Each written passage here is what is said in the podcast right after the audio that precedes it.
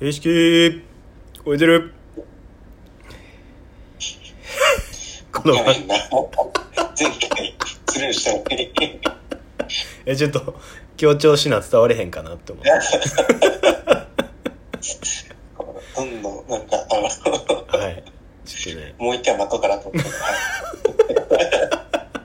なんかやっぱ。ここぐらいひねくれとかんとあかんかな思ってあのひねくれてるっていうか、はい。滑ってるみたいな感じこれって。もうひねくれてるでもすごいクリティカルなパンチを。じゃああのこの番組は、えー世の中のあらゆることにひねくれまくるそんな番組です、えー前回の話を受けて僕がレスポンス返していきたいと思いますもうね、もう雇ってほしいです、平井さんのところで。言うぐらいで。本当に。え結構そのね土井さんのようなこう大きい企業で働いてる方たちも、うんそういうなんかもの作ってみたいみたいな欲求ってあるもんなんですか、えっと、物を作るのが好きな人ははい結構多いと思あそうなんですねう。多いとそういうも思う。んなんですねへえ、もう、なんていうか働いてみたいって思う人は、はいはいはいはい。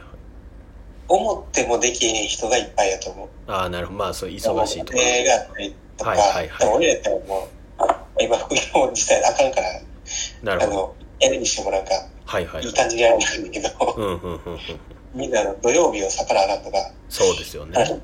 みんな家族とか家庭があるから、実際は、はい。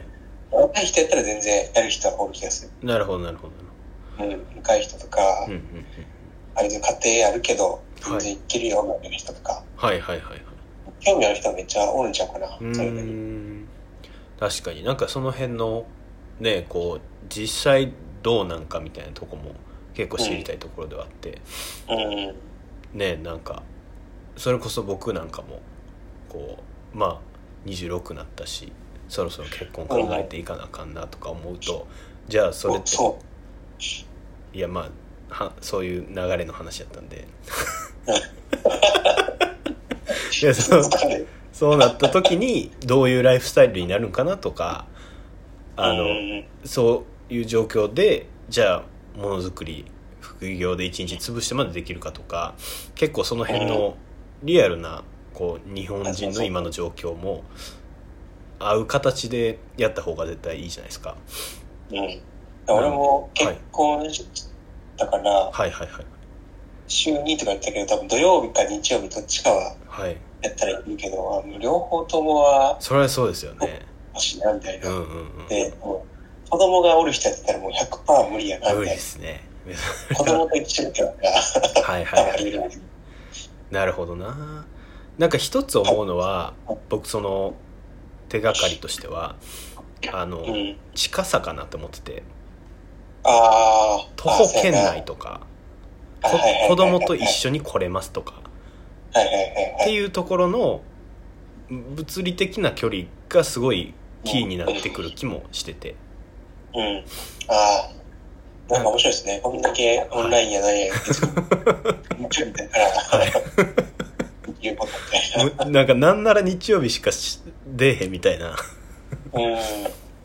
うん。なんかそこも結構あるかなってうん。なんかそれって本当に街づくりというかの方向になっていくしなんかめちゃくちゃ自分の興味ある分野でもあるんで、うん。なんかそこは一つあるかなってわざわざ電車乗ってくるかなっていう感じもあってうん。僕がそのじゃあ鍛冶屋さんの体験行くっていうのもやっぱりどっかでそのえ徒歩5分圏内し行くしかないやろみたいなこと思ったと思うんですよ、これがじゃあ例えば梅田で、まあ行くとは思いますけど僕くらいのその仕事としてやってたら。でもうん。全然違う分野のところに毎週行くかっつったらなかなか難しいかなっていう、うん。なのでまあその距離感みたいな話はちょっとあるんちゃうかなって思ったりしてて、確かになんか、はい。そうだね。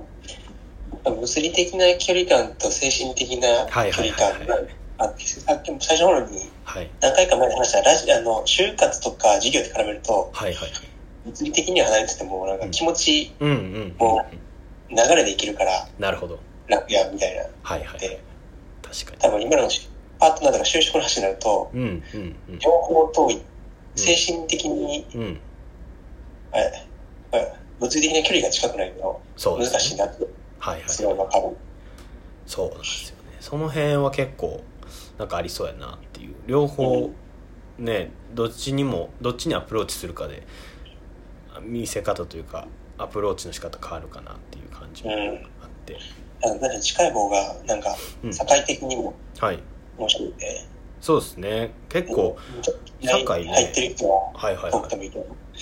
そうなんですよ。なんかめっちゃ面白い人多くてアーティストさんとか、うんうんなのでまあまあもともとね千利休与謝野明子とか文化人の町やったんで、結構感度高い人おったりするんで、うん。うん。なんか、あくまでなんか、はい、先ほど、働くっていうよりはなんかこう、はいはいはい。地域活動みたいな。そう、ある段階までは教室みたいな感じにして、はいはいはいこう、お金もらって教えるみたいな。うん。うん形にしてもうこいつ、打たせれるなみたいな感じになってくると、はいはいはいいや、これもう免許改でみたいな感じになって、うんうん。やってるよみたいな。剣道とかでも師範代みたいはいはいなはい。段があってみたいな。なるほど。ああいう感じになると健全だよなっていう。そうですよね。うんうんうんするうん。そう。で結構今なんかずっと話してきてて思うのがあの、うん。実際も多分そうやと思うんですよ。技術の伝承っていう面で、あの鍛冶屋さんの小学校のちっちゃい時にずっと鍛冶屋さんのこうカンカンっていう音を聞きながら投稿しててそれで興味持って鍛冶屋さん入ったとか、あとたまたま PTA で鍛冶屋さんのうん。人と親が仲良くてなんかそれで興味持ったとか。本当にそういうむっちゃ些細なことで職人さんになるって決める人も結構いてうん。なんかそれを今の話はすごいまあこう健全な取り組みというか今、うん。逆にそれできてない感じもあるんで絶対うん。そういう方向で持ってった方が社会的にもいいんじゃないかなって、なんとなくうん。思いました、なん。か、プリンキュア道場開いてるみたいな。そうですね。ぐらいの、うんうんうんうん。確かに。職人さんの体力がはいはい、はい、落ち着いた。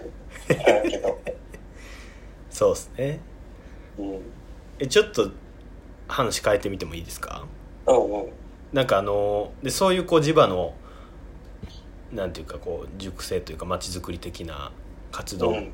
の回し方がありつつで、うん。もう今やっぱ売れてんのって海外なんですよ、うん。包丁和包丁が文化遺産になったりして注目されててみたいな、でその時にこうそことのと地場との関係とかっていう話をなんかしたいなと思っててまあこうものづくりのこれからっていう言い方がいいんかわかんないですけど。うん。でどっちかっていうとその今の感じってこう積み上げてきたものに対しての評価やと思うんですよ。伝統工芸とかっていううん。ねあの分野もまさにそうやと思うんですけど。うん。でそこをじゃあ今海外で行って実際料理人さんが使ってるっていう状況の中でうん。もうちょっとそのそこでの変化みたいなとこもなんかどうにかクオリティに反映させられへんかなとかって思っててうん。例えばその、えー、と東南アジアの地域やったらあのまな板使わないんですようん。うん。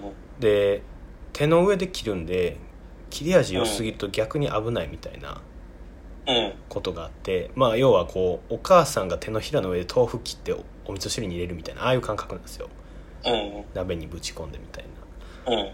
とかをなんかもうちょっとこうなんかできたらいいなっていう投げかけなんですけどうん。